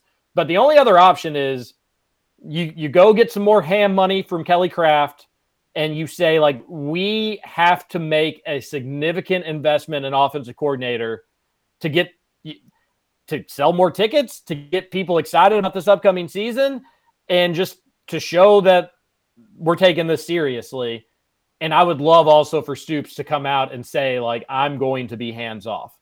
I, because that's He been says that about. every time though. Like I mean, I, I don't I don't know how much that makes a difference. Is I do don't you know if have he's like come out and just totally said though, like it's not my offense. I'm no, no, he, he does that. He he he goes on long diatribes. He's like, guys, I don't have time to go into offensive meeting rooms and tell them what to do. Like I'm I'm too I can't. I'm being pulled. Yeah, but I just want the. I, I, I, then I want it again, and I want it short and sweet. That I am not touching the offense. That this new coordinator that we're going to be bringing in and paying a ton of money to, it is their offense. You won't even see me on that side of the facility. And of course, yeah, Roush, maybe it's BS because you're right. I, I'm sure we he that's supposedly what he told Coen, and Coen's kind of upset that it hasn't been that way. But I'd also look at Will Stein. I don't know if he'd leave Oregon, probably wouldn't, but it would be a significant pay raise if they're paying him what they pay Coen, and he'd be an hour away from home. But he's also in line to be a head coach soon too, Roush, and he may not want to mess up what is a pretty good thing at Oregon right now. Right. Um, but that being said, like you got to you're gonna need to go pay somebody big and make somebody. If Coen leaves, you can't just like promote Eddie Gran. I love Eddie Gran, but you can't you you can't just try to like say it's okay, we're gonna do this and everything's gonna be fine. You're gonna need to make a splash if he were to leave. So there's two options. Coen comes back, and that needs to be stated ASAP, or he leaves and you wow everybody with who you hire. And Well, it's got to be one of those two things. Got to be one of those two things. Would you be wild by Joe Moorhead? No. Right, but he's probably the best hire they could get. Like I, I, I think he would be the best person for the job, but nobody's gonna be wowed by him. Um, we were wowed by Rich Scangarello too, and it didn't work out. But yeah, I, I don't know. I, I mean, I guess I wouldn't be wowed by Joe, Joe Moorhead, but that that would be as like no nothing boringer than that. Like that. Yeah. That's like oh he yes he sucked at Akron, but he was a like we would sell it as he's coached in the SEC and he's at his best being offensive coordinator for a Power Five program. Um, Yeah. his offenses at Oregon were good, his offenses at Penn State were good, but he's kind of sucked as a head coach. correct. So I wouldn't want anything like anything more vanilla than that. And I, I, I, you know, I think you could make a case that, hey, we're it's really not all that different from Liam Coen switching to Joe Moorhead. What yeah. maybe well, especially miss- because the quarterback run stuff, like dude, that that that would work well with Vandagriff. Like I would I would feel confident in him operating offense with Vandagriff. what maybe you're missing out on in charisma and personality, you're making up for with a little bit more experience and somebody that's been mm-hmm. around the block. And you're right, that would be somebody that could fit an offense similar to what UK may be trying to do next season. Because Brock's going to be running, folks. Like that, you know, Roush brought that up when we were talking running backs, and they brought in Chip from Ohio State. Uh, Roush mentioned, like, well, you know, you, you you may have a running back in Brock himself. He's going to be getting plenty of carries too, and that's sort of how they used Levis that first year with Coen when it worked. So you know, Coen has that in the brain with Brock. So interesting with Moorhead, but it, it really couldn't be like I, I would want Yeah. something more exciting than Moorhead, but Moorhead is your basement. Nothing below that. And this all goes back to the original, I think, frustration from everybody around the Big Blue Nation is that when Nick Saban retired and they went out and got Kalen DeBoer, that was the coaching hire that would make the least amount of ripple effects on Kentucky. Like it's just it was hard to foresee moving parts elsewhere, like Jedd Fisch moving up from Arizona to Washington. You know, it's not like you were going to get some coach where maybe Coen's a candidate for their head coaching to fill the other guy's spot, right? Like you felt like you were kind of going to get by, and, and then for all this to pop up, you're just left wondering what what what the hell is going on here. Um, so yeah, And I don't think it's the case here. I don't think it's the case. I'm also always skeptical of the old let's get your buddy a raise and I'll give you more scoop. I don't think that's going on here with Coen. Like, you know, fabricating interest in other jobs. He is legit, you know, it's people in Chicago saying that he's interviewing for the Bears. The people at Ohio, Ohio State, State. thing, though, it, I haven't seen it really anywhere else besides Kentucky people discussing it. Matt and Rowland. I'm always a little skeptical of the old, you know, you give us info, we scratch your back, you scratch ours, people get paid, everybody's happy. Don't think that's what's going on here, but whatever, we we we've got to come out and, and make sure that our offense is going to be intact for next season. Otherwise, it's it almost feels like the season could be lost before it even starts. So we don't want that. We don't want to go to a commercial break, but we have to because we love our sponsors. We love people that support Big X Sports Radio, like you all listening here from 7 to 9, Monday through Friday. Kentucky Roll Call, TJ Walker, Nick Roush, Justin Kalen, back after this.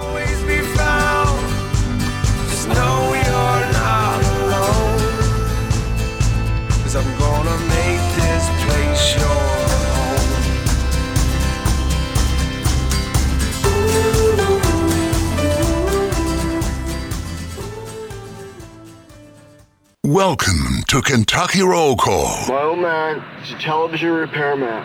Got the ultimate set of tools. I can fix it.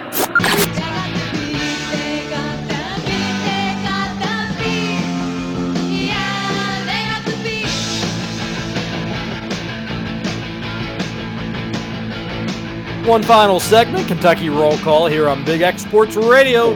Oh. Justin Kalen. Fun show. We've talked a lot. I think maybe we get to the text line. I, I know there's more we can get to. We'll make some NFL predictions for a fun Monday, doubleheader Monday on the NFL a little bit later on the show. But basketball, there's obviously more we could talk about, but maybe let the Texers take over. Football, there's more we could talk about. Maybe let the Texers take over, unless you have any other quick hitters from the weekend, Roush, because it was a busy weekend. Um, Pitino dropping an f bomb, being like the not the craziest thing he said in his press conference was that that guy yelling at the officials is a form of cheating, and I don't do it. I don't yell at officials. Like, okay, okay, Rick, you don't yell at officials. Cute. He said it's a Yeah, form that's- of cheating. Yeah, trying to incite the crowd to get calls your way. It's a form of cheating. That's hilarious. He, I, the thing I said when he left town was like, "We'll miss that guy in the media more than anything else," because he was all- like, he made every press conference interesting. Mike Marra is the best uh, shooter in the history of basketball. I've never seen a better shooter than Mike Marra. Uh, it was just always great. You never knew uh, he is out. I don't think you're going to be seeing him anytime soon. 12 hours later, starting for U of L, this player that Rick Pitino said would be out for uh, seven years he was a he was a treat. Yeah, he's doing he's up to his old shenanigans. First time since 1965, your St. X Tigers, LIT champions. Let's all give it up for the Right. Tigers. Speaking of And here's the cheating, yeah, I, I, you know what? I, I really cried crocodile tears for the Trinity Shamrocks for not getting that call or go their way. They, you know what? They really things never go their way. So I can't believe it didn't go their way in the LIT semifinals. What they're referring to is a controversial, questionable call on whether or not St. X did or did not get a shot off before a buzzer. There's a picture going around that shows the ball in the St. X player's hand with the backboard lights on. Roush, it looks AI to me. That photo looks Photoshop to me. Gotta be. I haven't I seen. Rutherford's great on Photoshop. He I- was, he was the one that really blasted it out to the masses. So we sure there's not some funny business going on. And then somebody was like, well, you know, I was there. I'm not so sure it was photoshopped.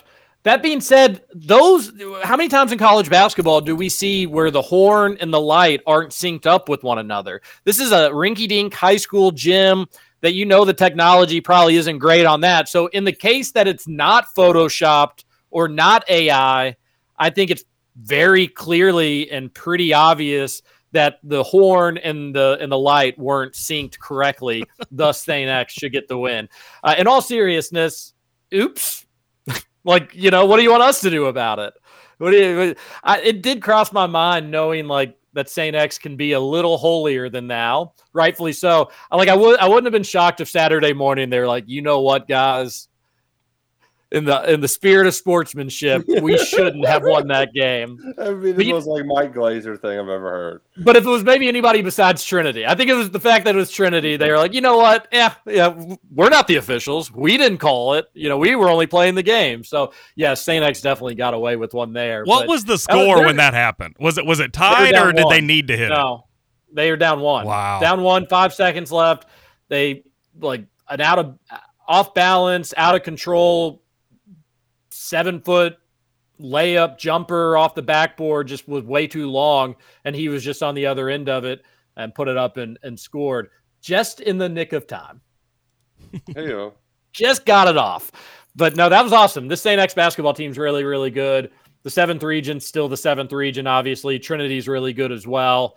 So it, it's going to, I bet we see those two teams probably play for a spot in Rupp Arena, which will be awesome. Where do they do the seventh region? Do they do that at Valley too? Oh yeah. Mm-hmm. Get out of here! Yeah, Don't they put built- the seventh they region built- in Valley. They built a gym, the nicest gym in the city, so they're hosting everything, hosting everything there. It's not even in the city. People forget that. And secondly, Technically, uh, secondly, just do it at Bellarmine. St. X Yeah. and Trinity have played classics at Bellarmine. Keep it going. And Uh, maybe it's at Bellarmine, but I'm not 100% sure, but I think you are right. uh, you know what? I I think it's silly that that's like the newest gym. That's the nicest gym. Um, every school by my wife's area is newer than uh, has been built since 2000, and the newest JCPS school was built in the 70s. So, yeah, maybe maybe I don't know. Don't have bad schools. And You it seems like if you just go outside of Jefferson County, every gym is new everywhere else, pretty much. Yep. Yeah. Okay. Well, text on into the Thornton text line 502 414 1450. I imagine a lot of people going to be talking some basketball. A texter says, We're due for some officiating shenanigans. I think today is the day. You were spot on. Is there any doubt A&M shoots better than 40% from three today? Would put the mortgage on it. That should have been A&M's second delay of game with 12 minutes left. Was, what the hell was up with that, too? Yeah, that that I thought that was a rule. You did fool me once, shame on you. Fool me twice, technical foul. They didn't call it. Um, I, I didn't understand that. Um, I, I did want to quickly mention the refereeing shenanigans at Ford Field last night. Um, terrible call to end a half that took some points off the board for the Lions on the false start offsides on fourth and five, and then like Puka Nacua got just. I mean, the jersey pull should have been a hold or a PI. They got neither of them. Um, yeah, just some shenanigans going on up there. Happy for the Lions though, but upset.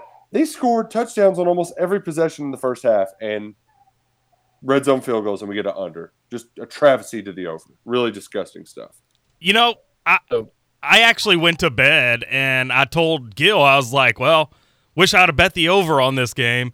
And then I wake up this morning and I check the score and I'm like, wait, what? They didn't get to the over? It was so high scoring that first quarter and a half or so. I know, Scoots, you need your booty sleep, but I cannot believe you didn't stay up to watch the Detroit Lions' first playoff game in 30 years I at home. just it was a didn't. great. It was the only good football game all weekend, and you just were like, "I'm going to go to bed." Yeah, I mean, I I I got a schedule here, Roush. I gotta I gotta get my sleep.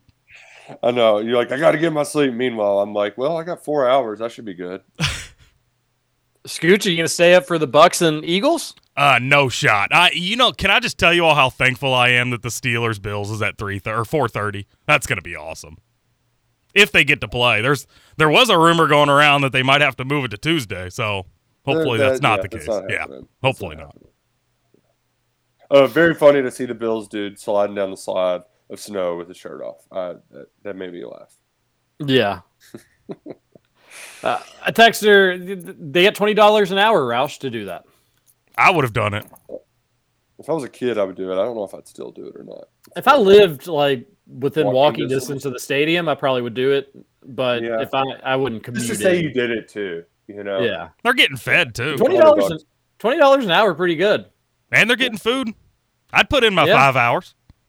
I wouldn't. I, I agree with you, and you just get to be in the NFL stadium of Yeah. the team you love you know, just enjoying the weather. Uh, not great weather, but it's fun. A texter says Taylor and Radford were 25% from the three on the year entering today. They're 8 of 15 so far today. So, Roush, earlier in the show, you mentioned that it had a similar Florida feel to it, and it definitely did. But one reason I was more nervous on Saturday than I was for the game in Gainesville was they were just getting so many easy baskets inside. Yeah, at the rim. That was concerning. I get it that these guards aren't going to be able to defend the ball amazingly. They'll get better. That is, I mean, if you're looking for a positive, it's equal parts concerning and it's equal parts, I guess you can you can take a positive spin on it if you want. But like the way that they were playing screens, even Tre Mitchell from time to time, David Sisk and Brandon Ramsey, they'll do a great job of tweeting out the videos. Make sure you're following both of those guys on Twitter, but they'll do a great job tweeting out those videos. Oh my heavens, Roush! Like some of the times where like Tre Mitchell would just be playing the total wrong side of a screen, which would just leave Radford or Taylor a clear path inside. And they would either probably go score themselves or they'd dump it off and, and get a pass. The contested threes they hit, the falling away, the fading away, that is what it is. That stuff is just so annoying. There's not a ton you can do about it. But I was very concerned with how easily A&M was finishing inside. And Ugonna had a decent game and he was impacting some shots. I couldn't believe he ended up with the numbers that he did when it was all said and done. But even he didn't make a huge, you know, not a big enough impact. He wasn't a difference maker enough to turn the tide. That was concerning. How he, teams are just going to try to get it inside against UK because I think you saw A and M. You're going to think that you're going to be able to do it. Now it was guards that were doing it, so you have to have guards that can create and be able to do that. But we've now seen every loss UK has gone against guards that have been able to do just that. Uh, Harris was more of a problem from outside, but the white guy on UNC Wilmington just torched Kentucky, and UK had no answer, and UK had no answer for Taylor or Radford either. The first play of overtime, the only field goal of overtime, was the exact example that you're talking about, where it's just, oh, ball screen, guy goes all the way to the basket for a layup. It's just, you can't be that bad and it'll it'll get a little bit better, and they can learn from some of that stuff. But yeah, it's it's not good right now. Um, yeah. Ridiculous officiating down the stretch. One team getting every call at the rim, the other one getting none, and and that made it even tougher for UK's defense. Is that if you try to play a little bit physical, you're going to get called for a foul. If you tried to play a little bit passive, they were just going to score on you. And, and all this is to say, though, I'm not making excuses. I was bummed with the loss on Saturday. I would have been bouncing around Louisville had they won. But that was A&M's best game they're going to play all season. They needed overtime. They needed career days from two dudes, and Kentucky still had a chance. Remember yep. that 2011 team? They lost a lot of road games. I hope yep. this team doesn't lose nearly as many of them. But mm-hmm. by God, they fought in every single one cool. of them, and you knew that they were going to be battle tested when the lights were the brightest, and they were this team that was they lost, but they did fight and and they went down to the wire and they probably should have won. 14 top 25 teams lost last week. Houston lost twice on the road. Uh, I want to say four of the top five to unranked teams. I mean, it. So this this happens. Um, it, it kind of stinks. You could have really risen up, probably been second in the AP poll if you would have won on Saturday. Mm-hmm. Um, but it does happen. So there there is that well, at least to hang your head on. And you're right, TJ. I've, I've kind of thought about the 2011 team too um, a little bit, but just keeping guys in front better. Um, when you wanted to make A and M a jump shooting team, that was the part that was just a little frustrating. By the way, there were eight eight home teams unranked playing ranked teams on Saturday. Five of them lost. So that'll be my new betting trend moving forward. I'm just going to bet every home team on the money line that's facing a ranked team. Yeah, well, you would have. Um, would have done okay. Oh, okay. Yeah, that was the right system. Illinois lost as a home favorite uh, to an unranked team yesterday. So just like ranked teams falling left and right all around college basketball. Tennessee should have lost the second time.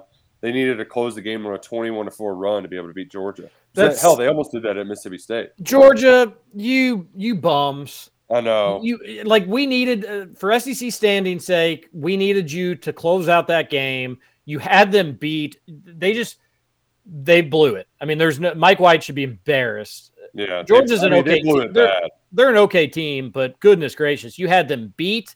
You had them beat every which way and you blew it. That was bad. And if Kentucky ends up not winning the SEC, I'm going to look back at that, Georgia, you bums. Uh, but, uh, you know, both Tennessee and Kentucky have losses. Auburn does not. And there's a couple other teams that are undefeated in SEC play. A texter says, ridiculous. Uh, okay, the goaltending thing is annoying, but it's the rule. More frustrating is the two delay games without a T and a lane violation leading to an extra free throw in a game that went to overtime. Yeah, those little things are so annoying. Need to do back in part to save Mitchell's legs. 40 minutes on Tuesday. He looked tired today. Can't do that all season. Great point. I agree. Mm-hmm. He played 44 plus minutes on Saturday. Too much. That's I unbelievable. mean, he's been playing. He's been playing a ton. And guess what? If a dude's still out Wednesday, you get you get Smith on Mississippi State, who's awesome. DJ Jeffries is not very good, but he's going to play physical. Like it's a, it, will be another tough matchup for Tre Mitchell Saturday or yep. Wednesday, excuse me. And you're going to need him out there, but you also can't you can't waste him away by him being exhausted playing out there. So we really, really, really need Adou Thiero out there. Uh, Texter says, um, you never hear their offense will cost them in March about teams that are 50th offensively and top 10 defensively. Seems to only apply the other way. Well, unless you're talking about Virginia. I feel like we do that every year with Virginia. People do bring it up about Virginia. That is accurate. Yeah. Uh, text, but you do hear it on the other end more. The texter is right. I would be furious if Radford called off three happened to us, but it was pretty textbook offensive player creating the contact. Uh, Rob's going to get one of those too because he just kicks his legs out every time he shoots a three. Yeah, Which it was Yeah. cool to see him heat up there at the end, and I thought it, the three was going down, but we're very much just like living and dying by the Rob in in some situations. Well, Like, that- they, they they had realized like, all right, he's cooking, just let him do his thing, and it you know he he couldn't do it all, unfortunately. See, after the leg kick, I made sure to watch Rob on the rest of his threes, and he does slightly kick out his leg on every shot. So I don't like Yeah, if that's your shooting motion, you shouldn't call that. And and I'm And gl- I was glad they didn't. Roush, I think that's a wild take, man. Like Dillingham single handedly forced overtime. yeah, I know, but you all like he also didn't win you the game, like he, like Yeah, well, God, for, God, like- God, for, God forbid he didn't. You know, he didn't do every little thing. Yeah, and That- then and then he like and then he ran like he ran out of gas and nobody scored in overtime. Like that's kind of just what they did down the stretch. And we've it's happened before. It happened in Malik Monk in the North Carolina game. I mean, right? In in the NCAA tournament. Like you mm-hmm. li- you lived by it and you died by it. You didn't Um, die. You, you didn't die by it in that game either. He hit the three to tie it, and then Luke Maye just hit the shot to to beat you on that one. Like you're not in that spot without Malik Monk. You're not in that spot at all without Dillingham. I know, and I got into it more with Big Blue Cardi, who's uh I guess he's one of the rough guys, right? Rough to no good guys. No, I don't think he's in the sack pack. Um, Okay. He's he's just uh he he kind of he's a similar tweeter in the sense of like a content kind of guy, but I don't think he's part of the sack pack. I could be wrong about that. But I just I, I I know it was controversial for me to say that Rob made a terrible pass to DJ because it hit him in the hands, but it was also like they ran an ISO play for Rob and like they were waiting for Rob to do his thing and then he just fired a missile over to DJ. DJ didn't handle it. I just I just thought it was a bad play. the it, I mean, it was a bad play, and it, it's equal part blames on both of them. Rob didn't. It was a bad pass. Didn't need, but it still also should have been caught and like just gathered and like DJ just like okay, hold on, that was kind of hot. Let me. You still have ten seconds on the freaking clock. But I think the biggest issue is Rob just initiating things. Just just dribble, just dribble go. until there's six seconds left, and then Penetrate. go. Yeah. And and this is this is on Calipari and this is on coaching because at the end of halves and into games, they've had way too many stupid things like this. So first off, are you even working on that stuff in practice? I'm sure the answer to that is yes. But secondly, what the hell is going on in practice that isn't translating to games? Because these guys look they, they play a certain way for about 18 minutes in the first half, 18 minutes in the second half, and then sometimes in the final two minutes, they just look like a chicken with their head cut off. And you can make a case. Why was Dillingham even bringing the ball up the court there? He, you, you, yeah, you get, I get that you want him to have the ball in his hands, but wouldn't you want him maybe coming off a screen where the defense is chasing him to allow him to get more space? But instead, you're having him bring the ball up. I just think that whole, you could have won it right there. I mean, you, you could have very Yeah, easily won the game right there, and you, you blew it. Um, I did think Dillingham's three that would have seemingly maybe won the game for UK. I thought that, was looks- in. I thought it was too. Did you see what he Um, said after the game about it? He's, he's going to go in in March. That's where I was Yeah. getting my Brandon Knight flashbacks. I love the confidence. I love Draymond tweeting at him, let Rob cook. Because and he hadn't done much until he got hot there at the end. It was like, oh hell yeah, how long? How long is this heater gonna last? Was just what I was asking myself. Um, the other point I didn't make today too is like Reed Sheppard, stop passing the ball so damn much. Just shoot Same. it. Yes. Just shoot it. Yes. Yes. Shoot you're the ball. You're, you're too good. You're hurting the team Yeah. when you pass it as much as you do. We can live with your misses, buddy. It'll be all right.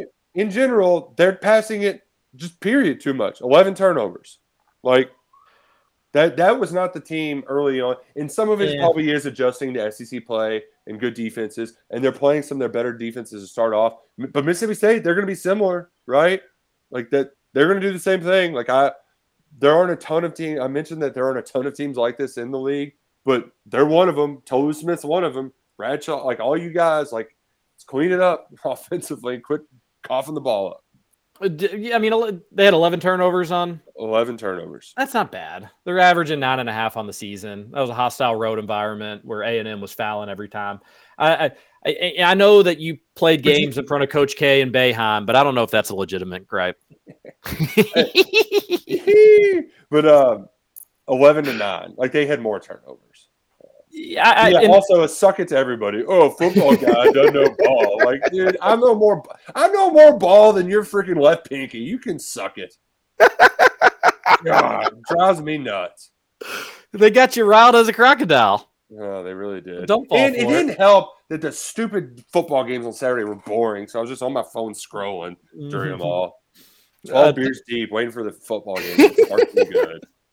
Uh, te- Texter says Nick saying he knows basketball because he played in Roy Williams and Billy G in high school has to be a top KRC cringeworthy moment. Another one says this is very bad, and they sent in Roush's tweet. So people were getting on you about it. I think Hey. Roush's point is that like you know he's not a dummy when it comes to that. like all of these people who you follow on the recruiting trail, like I played in those events. Like I, it's not like I'm just some like schlub that, that that's never seen good basketball before. Uh, Texter says, "Give me second half Ugo for ten to fifteen minutes a game, and we have we may have something in that kid. Give Edwards back to Adou right now.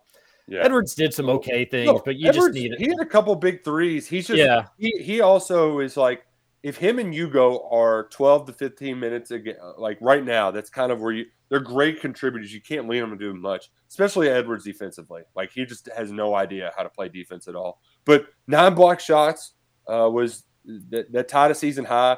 They hadn't had nine block shots in the last two years in a game, so like that that's going in the right direction. Um, but I just think you ask a lot out of him when you like it's got to be baby steps getting Ugo this much playing time. The one thing I'll never understand is why Edward continue to get the minutes that he does. He's overly scared of the moment, wants no part of the game when it gets tight. He has to play less moving forward. And how many minutes did he end up playing when it was all said and done? I, I don't, you know, he wasn't. 22. It was the least amount of any of the people who played. Like so, like, Yeah. I, don't, you I think when push came to shove, Cal kind of figured that out. And I don't think it was they lost because of Edwards' minutes there late, right? I think Yeah. we had the people in for the most part we wanted. Again, maybe you're somebody that's like, oh no, Reeves has to be in all at all times. Maybe you were disappointed with that. Maybe you're a Reed needs to be in at all times kind of person. But between the four of those guys, you're only going to get three at certain times. And Yeah. you know the weird thing is, is DJ's easily the worst shooter of the four, but I think he's the one that may need to be in definitively the most. yeah, no, Yeah, there's, DJ there's- how is DJ dropping in draft boards, Roush? Like he is turning it on. Like he is Yeah. starting to be 18 points, third most against a power conference team this year. what what you know what's what's the next level for him if he keeps getting better over the next two months. Goodness gracious, this team will be all right. I hated that loss on Saturday, but Scoots, tell UK fans not to worry. Oh, UK fans shouldn't be worried. And it's for a lot of the reasons that we've discussed today. I mean, you got a good performance from Justin Edwards. Ugo gave you some good minutes. If those two guys are, are giving you decent minutes, Kentucky's going to be okay. Settle down. It's going to be all right. Road's Settle a hard down, place everybody. to win. Road is a hard place to win. NFL predictions against the spreads today. The Bills were my lock of the week, but I am 0 of 4. Actually, I did get the Packers game right, but I've faded myself in my gambling league. So I'm really one of three from a betting standpoint. But I think the Bills cover. That was my lock of the week. Sorry, guys. And then I'm still taking the Eagles. I don't know. I think they win and they mm. cover. I know that everything seems to suggest Tampa Bay, but the NFL is a real zigzaggy league. So I'm going to go with the zig and take the Eagles to, to win and cover. Bucs is the dog. I'm mad the game got moved out of the snow because I had the under, and now it's the total's gone up. But I'm still thinking it's an Aw. under for the Steelers. Give me Steelers Eagles, baby. Let's do it. Oh boy! All right, everybody, enjoy your Monday, Martin Luther Here King Jr. go. Day. We'll be back tomorrow, 7 a.m. We'll get to the Thornton's text line. This is KRC on the Big X. Okay. And I sure would like some sweet company. And I'm leaving tomorrow. What do you say? When I'm gone. When I'm gone. Jeffersonville